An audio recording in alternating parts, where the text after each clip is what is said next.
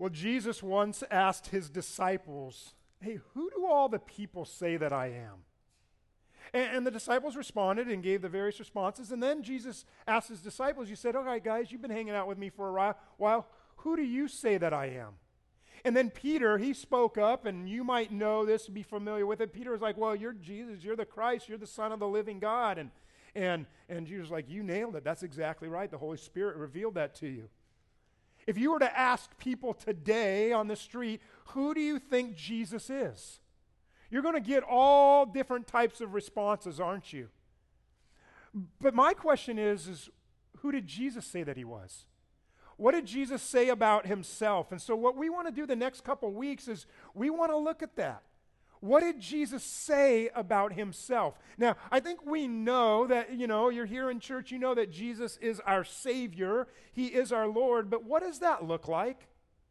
Not that he just saves us for eternity, but what does it mean in our daily lives? Jesus actually made several different statements in the Gospel of John about who he is. Today we want to look at one of those. In John chapter 10, verse 11, Jesus said this. He said, I am the what? Let's say it together. I am the good shepherd. And what does the good shepherd do? Verse 11 tells us, it says, the good shepherd lays down his life for the sheep. Now, I want you to think about this. We talk about the good news, the gospel of Jesus Christ. The word gospel literally means good news, and it's good news that the good shepherd, Jesus, was willing to die in our place for our sins. We just celebrated that during communion. And when he says, I'm the good shepherd, it stands in stark contrast to another. Back in John chapter 10, at the very first verse of that chapter, Jesus said, I tell you the truth, anyone who sneaks over the wall of the sheepfold, rather than going through the gate, must surely be a what? He must surely be a thief, right? And a thief and a robber. Now he's talking about our spiritual enemy who hates God and he hates God's people. His name is Satan, and we talked about him the couple weeks leading up to Easter. If you missed any of those messages, I would really encourage you, go back, watch them or listen to them and check them out. Remember, Jesus said very clearly what he was about and what his mission was about in John chapter 10, verse 10, talking about this enemy. He said the thief's purpose is to steal, kill, and destroy. I want you to think about that. I mean, families fall apart. Marriages suffer. Lots of kids are making really bad decisions. There's sickness. There's disease. There's death. Yes, the enemy is working hard to destroy you and I. Jesus said, but I have a different purpose. John 10, verse 10, he said, my purpose is to give us a rich and satisfying life. So again, we have Jesus who is this good shepherd. And so that means you and I, if he's our good shepherd, what are we? We are his sheep, right? He's a good shepherd. We are his sheep. Now, sheep are referred to in the Bible more than any other animal. Did you know that? They're mentioned over 500 times in various ways in the Bible. And so since I'm talking about animals for a moment, I thought I'd let you know that dogs are mentioned about 40 times in the Bible, just kind of as an FYI, and cats are mentioned exactly 0. I'm just, some of you might, well, no, they're mentioned, in the Satan's referred to as a lion, that's part of the cat family, and so you can see the correlation between Satan and cats. I'm not trying to be funny, it's just so the record's clear. By the way, when I kind of brought this up a few weeks ago during that series, I loved the texts and emails that came through with cats. I mean, that seriously was like one of the most fun weeks. So thanks for the interaction, and some of them were just hilarious. So thank you. I love getting those. But we're referred to as sheep. And unfortunately, that isn't always good news, that you and I are referred to as sheep. And one of the reasons is because sheep are not the brightest animal on the planet. They aren't. In fact, in eastern Turkey, in the Van province of Iran, shepherds had this big celebration breakfast that in this area. And so they left their sheep to roam free as they went off to this breakfast. Well, sheep being sheep, They're prone to wandering off. And so this one sheep wandered off, and it fell over a cliff into the ravine and died. Well, because sheep are so dense, the rest of the 1,500 sheep followed that sheep off the cliff, where they also died as well. 1,500 sheep at the cost of $74,000 to the local farmers. And so I just need to say to you, with the love of Jesus, you and I are referred to as a dumb animal, a sheep. In fact, let me give you a few challenges of being sheep. But this is important for us to understand because, again, Jesus said he's the good shepherd, and we're going to see why and how this is so relevant to us. But sheep have some challenges, and the first challenge is that sheep get easily lost. Years ago, some of you might have been on this trip, some of you maybe heard parts of the story before, but years ago, about 20 or so of us from Life Point went on a backpack trip up in the Sierras. Well, it ended up snowing that first night, and so we woke up the next morning, and there was an inch or two of snow on our tents and on the ground. It was a freak storm, unexpected storm. Well, as we wake up and we're all out and about of our tents, we notice at one tent, there's no feet imprints leaving the tent or coming to the tent or going. And so we're like, okay, he's still sleeping. So somebody walks over there, bangs on the tent and no noise, no nothing. There's no feet and he's not in there. We're all like, what happened? Where is he? A little while later, we kind of look across the lake and we see him. And he sees us, and he's like, oh, like you don't recognize us. And so he started making his way around the lake. Well, he gets back to us and we hear the story. He got up in the middle of the night to go to the bathroom and got lost. Couldn't find his way back to the tent. It started to rain and then it started to snow, and he's out there in the rain and the snow, and he remembered, watching Bear Grylls survival stories, and he's like, okay, I got this toilet paper and I only got a thin sweatshirt and I have jeans, cotton jeans on, and he's like, so he takes the toilet paper and stuffs it in his shirt for insulation, and he's like, okay, I got to find some brush to try to sleep under. And so he spent the entire night outside with the rain and then the snow. But the point is, this crazy sheep got lost going to the bathroom. Isaiah chapter 53 verse 6 says, we all like sheep have gone astray. Each of us has turned to our own way. You see, that's the reality of where many of us are. We really try to figure out life on our own, and consequently, we make some really poor decisions. We make some bad decisions. We end up getting lost in life. We end up going astray. Why? Because sheep without a good shepherd, left to themselves, are very, very easily lost, physically, mentally, spiritually, emotionally. There's a second challenge of being a sheep, and that's that sheep are defenseless. Most animals actually have some form of defense, right? And some of animals, can kick, some can fly away, some can blend into their environment, some bite, some, gouge eyes out and shoot. One of these animals shoots blood out of its eyes. And then there's the Iberian ribbed newt.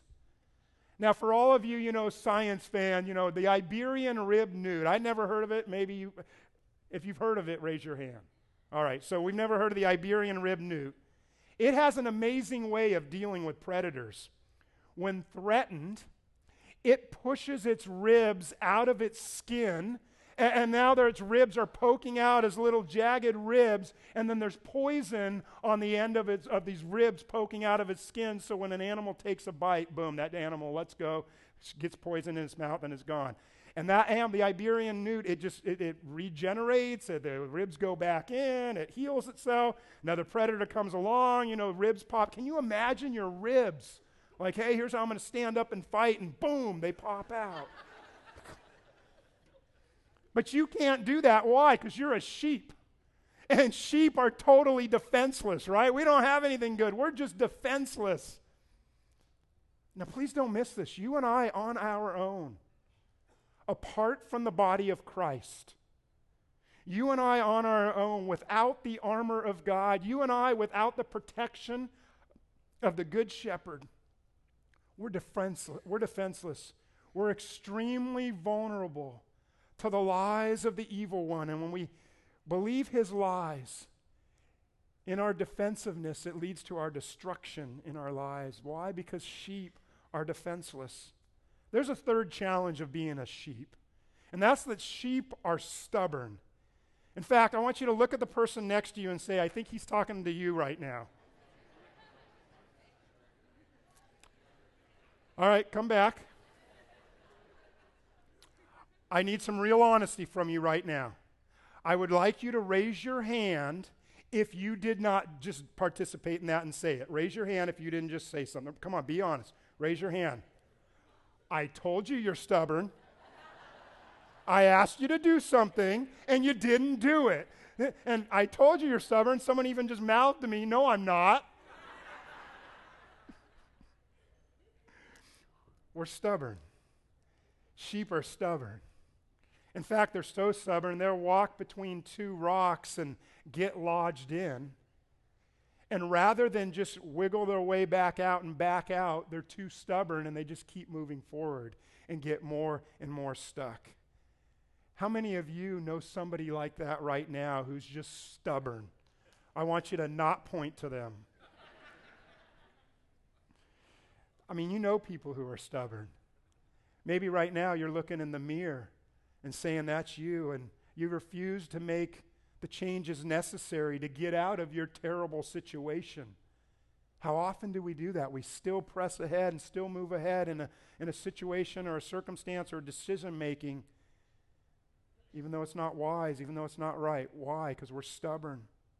You know, I'm broke, and I refuse to follow biblical principles. I refuse to follow Dave Ramsey's ideas. I'm not going to get an emergency fund. I'm going to go off and lease a brand new truck or a brand new car. I'm stubborn. I won't talk to them because I'm waiting for them to apologize to me. I won't talk to them. I'm stubborn. The bottom line is, sheep need a shepherd.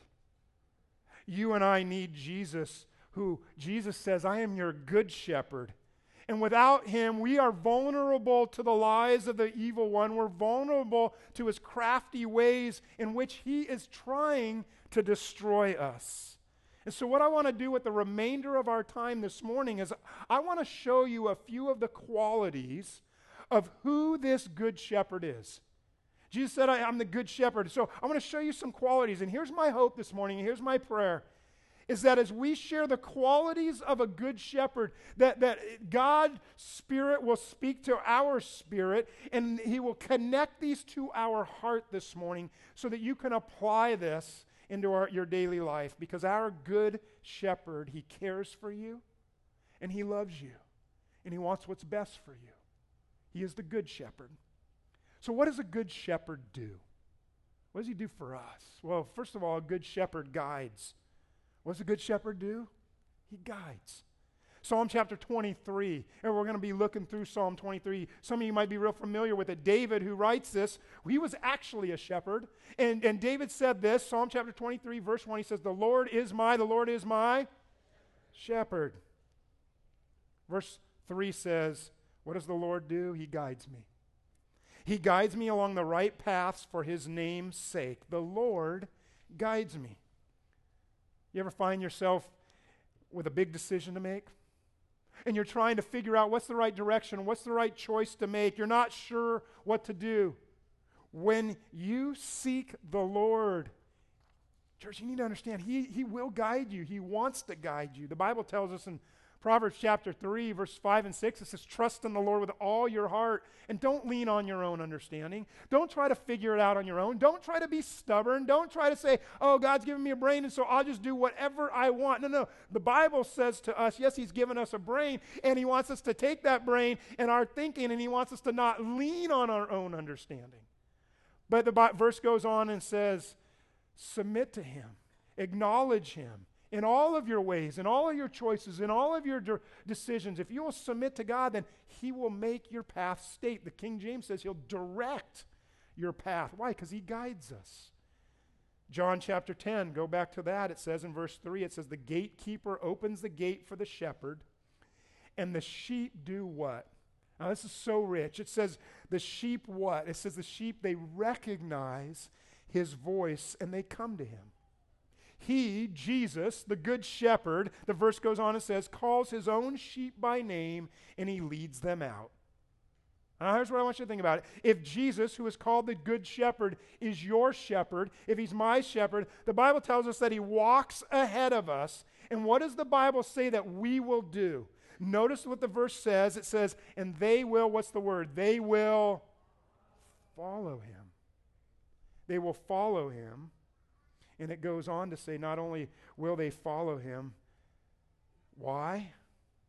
The verse says, because they'll know his voice. You might wonder, well, how do I know the voice of God? How do I really know God's voice? How do I know to follow him? What does that voice sound like? What does it look like? Well, you know, God can speak to us in a variety of ways. God can speak to us through circumstances, certainly. God can speak to us through friends and other people, right? God can speak to us through a prophetic message. And he can certainly do all of that. But do you know the number one primary way that God leads and God guides, the way God speaks to us? The primary way is through his word. A lot of times we want some giant revelation, but you need to understand God speaks to us primarily through his word. Psalm chapter 119, verse 105 says, your word is a lamp to guide my feet and a light for my path.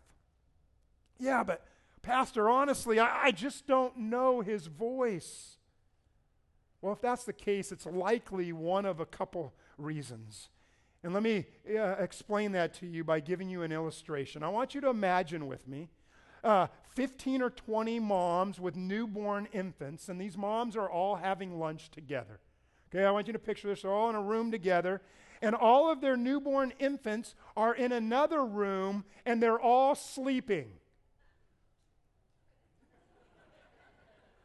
To which any mom in here does what Kim just did and is like, not going to happen. It's not even possible to have 15 babies in a room all sleeping together. Moms, right? Right? We get that? But just imagine. Go with me on the illustration. So imagine all the babies are sleeping. The moms are having a good time and they're talking and having a great time and enjoying themselves. And all of a sudden, one of the babies begins to cry and begins to cry out. Here's the question. How many moms jump up to go attend to that baby? What's the answer? How many moms jump up? I guess I shouldn't have asked the question. I should have just done my illustration. One mom. Okay, all of them because they love and care for kids. I got that. I'll change the illustration next service. I guess it was so early first service, they just slept through it. One mom's going to rise to attention. Why? Because that one mom in the midst of all the other moms knows, that's my baby. That's my baby. Why? Because she knows the baby. And she knows the baby enough to recognize her cry, or the baby's cry, or the baby's voice. That's kind of the point of the illustration, and the point is this. If you don't recognize the voice of your good shepherd, Jesus, then chances are it's because you don't know him, or you don't know him enough to recognize his voice. Because if you know him, you will know his voice. And if you know him and know his voice, the Bible says you will then follow him. Because you know his voice. So if you have a difficult decision to make, I want you to imagine. If you have a difficult decision to make, maybe, you know, should I take this job or should I stay in my job? Should I move to another city or should I stay here? Should I keep dating this person or not? Should I try to have more kids or not? Should I make this financial decision or this relationship decision or this school decision or this business decision? Jesus will call you, and Jesus will lead you in that decision if you'll lean not on your own understanding. And he will, as we're discovering this morning, he will guide you. He will guide you. We need to know his voice. Do you know his voice? Do you know it well enough to recognize his voice? It's clear. He gives you the option each and every moment of every day to open his word, and he will speak to you. The second thing a good shepherd does is a good shepherd provides. Our God, our good shepherd, Jesus, provides. In fact, Psalm chapter 23 goes on and says this in verses 1 through 3. It says, "The Lord is my shepherd, I lack nothing." Now, why is that? It says, because he makes me lie down in green pastures, and he leads me beside quiet waters, and he refreshes my soul. I love the imagery here in this passage. He makes me lie down in green pastures. What you need to understand about sheep is sheep don't often lie down. It's very rare that they lie down. And when they lie down, a couple conditions have to be present. Number one, they have to feel safe. And number two, they have to be well fed. First Thessalonians chapter 3, verse 3 says it this way: "The Lord is faithful, and he will strengthen you and protect you from the evil one." Philippians chapter 4, verse 19 says, "God will meet all your needs according to the riches of his glory in Christ Jesus." That's our good shepherd, leading us to sustenance and food, not just physically, but spiritually, and leading us to safety, protecting us. It goes on and says in this passage, Psalm 23, that he leads me beside quiet waters. Now, why quiet waters?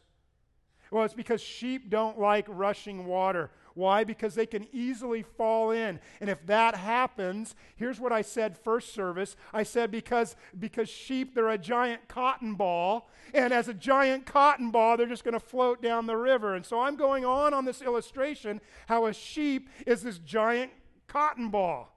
And everybody's just rolling with it. And I'm doing this, what I think is a great illustration. I thought it was funny in first service with the cotton ball example. And then after service, I've never had a line so long. Never. I mean, it was like, it was all the way back out the door, and people are in line. They're like, "Hey, pastor, sheep aren't made out of cotton." And then I said, "Thank you very much." And then the next person stepped up. "Hey, pastor, that was a great sermon this morning, but I just got to tell you, sheep aren't made out of cotton." And so it just kind of rocked me a little bit. How did I get to that? They're made out of wool, fine. So they're made out of wool, and wool's heavy, and so if wool gets wet, okay, it's heavy, and so it'll go down. But then I was thinking about it. I'm sheep, right? I'm dense, right? We're all sheep. But then I remembered, and so here was my comeback by the time I got to the 30th person.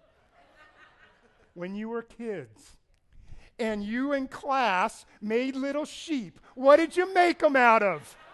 Cotton balls. Thank you very much.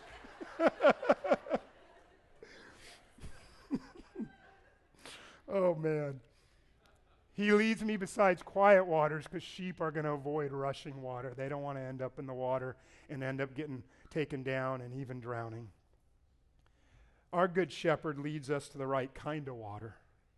I love John chapter 4, verse 14, and it tells us that Jesus is the living water, and that when you and I drink from him, we'll never thirst again.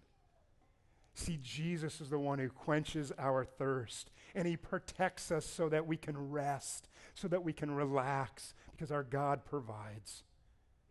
The passage goes on in Psalm 23:3 again. It says, the good shepherd refreshes my soul. He refreshes my soul. And I just love this. God is such a good provider. He doesn't just provide for us materially, but he also provides not just for our bodies, but he provides for our souls. And I got to say, there's some of you in this room this morning right now. On the outside, maybe God's providing for you and everything's all good, but on the inside, your soul is not at rest. What does Psalm 23 verse 3 say? So that God refreshes my soul. Some of you need to hear this morning, that you have a good shepherd who is a loving shepherd. And in his provision and in his protection, he wants to refresh your soul so that inwardly you can be at peace. The New Testament talks about this, and it talks about, your whole life, all hell can be breaking loose in your life right now. And you could be going through so much right now, and yet the Bible tells us in Philippians 4, verse 7, that you can actually have a supernatural peace inside of you that transcends our ability to even comprehend or understand it. What is that? That's the presence of our good shepherd, refreshing our soul. And you need to understand this morning, your good shepherd, he guides you and he provides for you so that your soul can be at rest and at peace. Well, the good shepherd also, he corrects. The good shepherd corrects. Now, this may not sound like a good shepherd to a sheep that is wandering, but the reality is this is great news that the good shepherd loves us so much. He loves us enough that he will do what is necessary so that we as a sheep will not wander into danger. Now, we just came back from our mission trip to Mexico a couple weeks ago, and one day, one of the little boys from one of the families we were building a home for, he walks out of his little tiny house that he had prior to us building them a nice house, and he walks out wielding a knife. And he's holding this knife, and he's waving it around and swinging it and playing it with this, and it was not good. Now, I want you to picture, one of the guys on our trip was a guy named Denny, and Denny's incredible. I had so much fun with him, and we just had fun working together and laughing and all this. Now, Denny is at that stage of life, and we were on this this slope where we were doing a lot of work, and so his toes were kind of hurting from the way we were standing there and having to move around on these slopes, and so his toes are hurting, and he's, and, you know, as we get older, you know, our bodies start to fall apart a little bit, and his knees aren't the greatest knees anymore, and so Denny, because I mean, he was kind of hurting, you know, after the week, and so he was kind of walking around like this, you know, and so can you imagine being this little kid, and all of a sudden you see this guy coming up to you like this, you know, going like this. And so the kid's petrified, and he sees this big guy coming to him like this, and then he starts running down the hill, and Denny's like, oh no. So he starts running after him and, you know, waving his arms, trying to keep his balance, right? And so he's waving his arms, he's trying to get that from the kid. The kid was terrified. But Denny cared enough to want to help him, to correct him, so he wouldn't be in danger. He ran into the house, and he was fearful of Denny. Wasn't Denny's intention. Denny was trying to correct him, to discipline him, if you will. Job chapter 5, verse 17, I want you to look at the richness of this picture. It says, blessed is the one whom God corrects. Hebrews 12:6 says, the Lord disciplines those he loves. So back to Job 5, it says, blessed is the one whom God corrects. Do not despise the what? Do not despise, let's say the word together. Do not despise the discipline of the Almighty. Now notice this verse 18. For he wounds, but he also binds up. He injures, but his hands also heals. Now that seems like an odd thing for our God to do, doesn't it?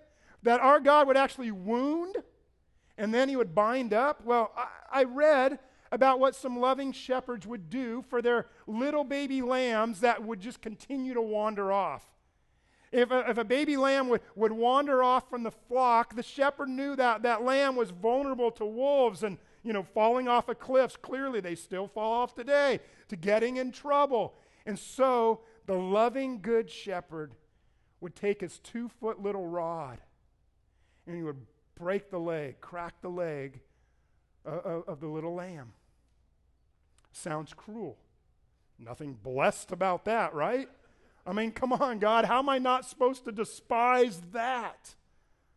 But then the good shepherd would take that little lamb, put him up on his shoulders, take him off to the side, set him down, and begin to take care of him, begin to nurse him back, fix the leg, wrap the leg, and begin to nurse that lamb back to health. That lamb would then become like a pet to the shepherd. And that lamb was cared for by the shepherd, and they spent incredible amount of time together. And because of that little lamb, because of that correction, that lamb would never run off again because it learned to know the voice and the trust of its shepherd. But it all started with the discipline of the shepherd. Are you catching this? It's the same with God. To experience the discipline of God is to experience his love. We do it with our kids all the time, right? How often have you had, if you're a parent, have you had to discipline your young children? And you had to do something, and it's that old adage, this is going to hurt me more than it hurts you. But if you're a parent and you've gone through that, you know the truth of that. And to know you're going to have to discipline your child in some way, shape, or form. and you know in their minds it's going to be hard and difficult, and they're going to maybe resent you in the moment, that's going to be painful for them, whatever the case may be, but you do it because you know if you don't correct them, and you don't correct that behavior, that thinking, that decision-making, if you don't stop that now, it's going to lead them down to further destruction, right? They were on a path of destruction. They don't know it, but you as the parent do know it. And so you discipline. Now, I get it. Nobody sits around going, all right, God, sounds great. Bring on the discipline, God. Let's do it. No one's sitting around. My kids have never sat around when we've had to punish them and they've never sat around and go, oh, praise God, Dad said we can't be with our friends this weekend. It's never happened. In fact, here's what Scripture says about it. Hebrews chapter 12, verse 11, it says, no discipline seems pleasant at the time, is it? It's not pleasant at the time. In fact, it hurts. The verse goes on and says it's painful. Later on, however, it produces a harvest of righteousness, of peace for those who've been trained by it. Our good shepherd is so loving that he loves us enough to correct us, to keep us from further harm. And that discipline will pay off in the long run and produce a righteousness, a harvest of righteousness. And maybe you're experiencing the discipline of God and it's come to you through a friend or parent or a coworker. Maybe God speaks to you on a Sunday morning. And oftentimes because of our stubbornness, we want to blame the messenger and get angry at the messenger rather than maybe God's using that person. And I get it. The two people we don't want to hear from at all is our spouse and our children. But you need to understand God uses them more often than not. How about we set aside our stubbornness and receive the discipline of God? Because God wants what's best for us and he will discipline us. He guides, he provides, he corrects, and finally, he protects us. The good shepherd protects us. In Psalm chapter 23, we're going to kind of speed through the remainder of verses 4 through 6. Dave said, even though I walk through the darkest valley, I will fear no evil, for you are with me. Your rod and your staff. Rod was used to ward off predators. Your staff was often used to hook a fallen sheep out of danger, or even to kind of, take the rod and kind of rub the back of a sheep, kind of like, to make comfort it. Your rod and your staff, they comfort me. You prepare a table for me in the presence of my enemies. You anoint my head with oil. That's a very interesting thing. You anoint my head with oil. It wasn't uncommon for flies, to be around sheep. They were, sheep are dirty animals, and the flies would fly into the nose of a sheep. It would lay eggs, and then the larvae would hatch inside the sheep, and they'd get into it, the sheep's nasal passage, and even move into their brains and drive the sheep so crazy. They'd bang their heads up against a wall, even to the point of killing themselves. You anoint my head with oil. He's saying your oil is like, insect repellent. The good shepherd's telling you and I'll take care of you. I'll take care of what irritates you. That's how good I am. My cup overflows. Verse 6, surely your goodness and your love will follow me all the days of my life, and I will dwell in the house of the Lord forever. Now, church, that's what God has for us. He fills you with his love and his grace and his mercy and his goodness, and he welcomes you into his family. You're not an outsider with God. He is your good shepherd. In fact, he loves us so much. The Bible tells us, Jesus tells a parable in Luke chapter 15, verse 4, and Jesus says, a shepherd will leave 99 of his sheep if one is lost. He'll leave the 99 to go look for the one that's lost. That's how good the shepherd is. He cares about each one of us. There may be some of you this morning, you're here this morning, and this entire message is just for you. God's speaking to you, and maybe you're that one. You're that one sheep who's lost. And you need to understand this morning, God is reaching out to you. Your good shepherd is calling out to you. He's searching for you. He loves you because he is that good. And so I want to invite you this morning to enter into a relationship with the good shepherd. Allow him to lead you. Allow him to guide you. Allow him to protect you, and yes, at times, even correct you. The invitation is open. Will you enter into a relationship with the Good Shepherd? And if you're in a relationship with the Good Shepherd, will you allow him to be your Good Shepherd, to guide you, lead you, protect you, comfort you, refresh you? Let's pray. Heavenly Father, we come before you this morning, fully recognizing that as sheep, we need a good shepherd. And God, I imagine there's some people here this morning who they've been on a journey of learning about you. Faith comes by hearing God's word, and they've been coming to church, and they've been growing in their understanding of you. And today's the day they're ready to come home to you. And God, you've been reaching out and calling to them, and today's their opportunity to give their life to you, to trust you as their Lord, their Savior, their Good Shepherd. And if that's you this morning, if you don't know Jesus as your Lord and Savior, if you've never in faith given your life to him, I want to invite you to do that right now. And I'd invite you to pray with me. It's not the exact words, it's more that you mean it in your heart. We pray something like this. Say, Jesus, thank you for coming to this earth to die on a cross for my sins. And as best as I understand right now in faith, Jesus, I just give my life to you. I trust you with my life. I surrender my life to you. And I want to no longer want to live for myself. I want to live for you. So take my life. Be my good shepherd. Thank you for saving me. In Jesus' name I pray. Father, I pray your kingdom has grown right now. And we rejoice with that and with you and with the angels. And God, for those of us who we've already acknowledged you as our Lord, our Savior, our Good Shepherd, I pray, God, that today you would have spoke to each person right where they're at. And that, God, we would turn to you, our Good Shepherd.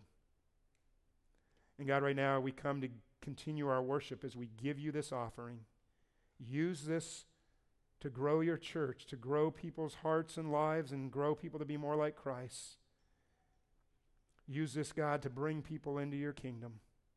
We pray this in Jesus' name. Amen.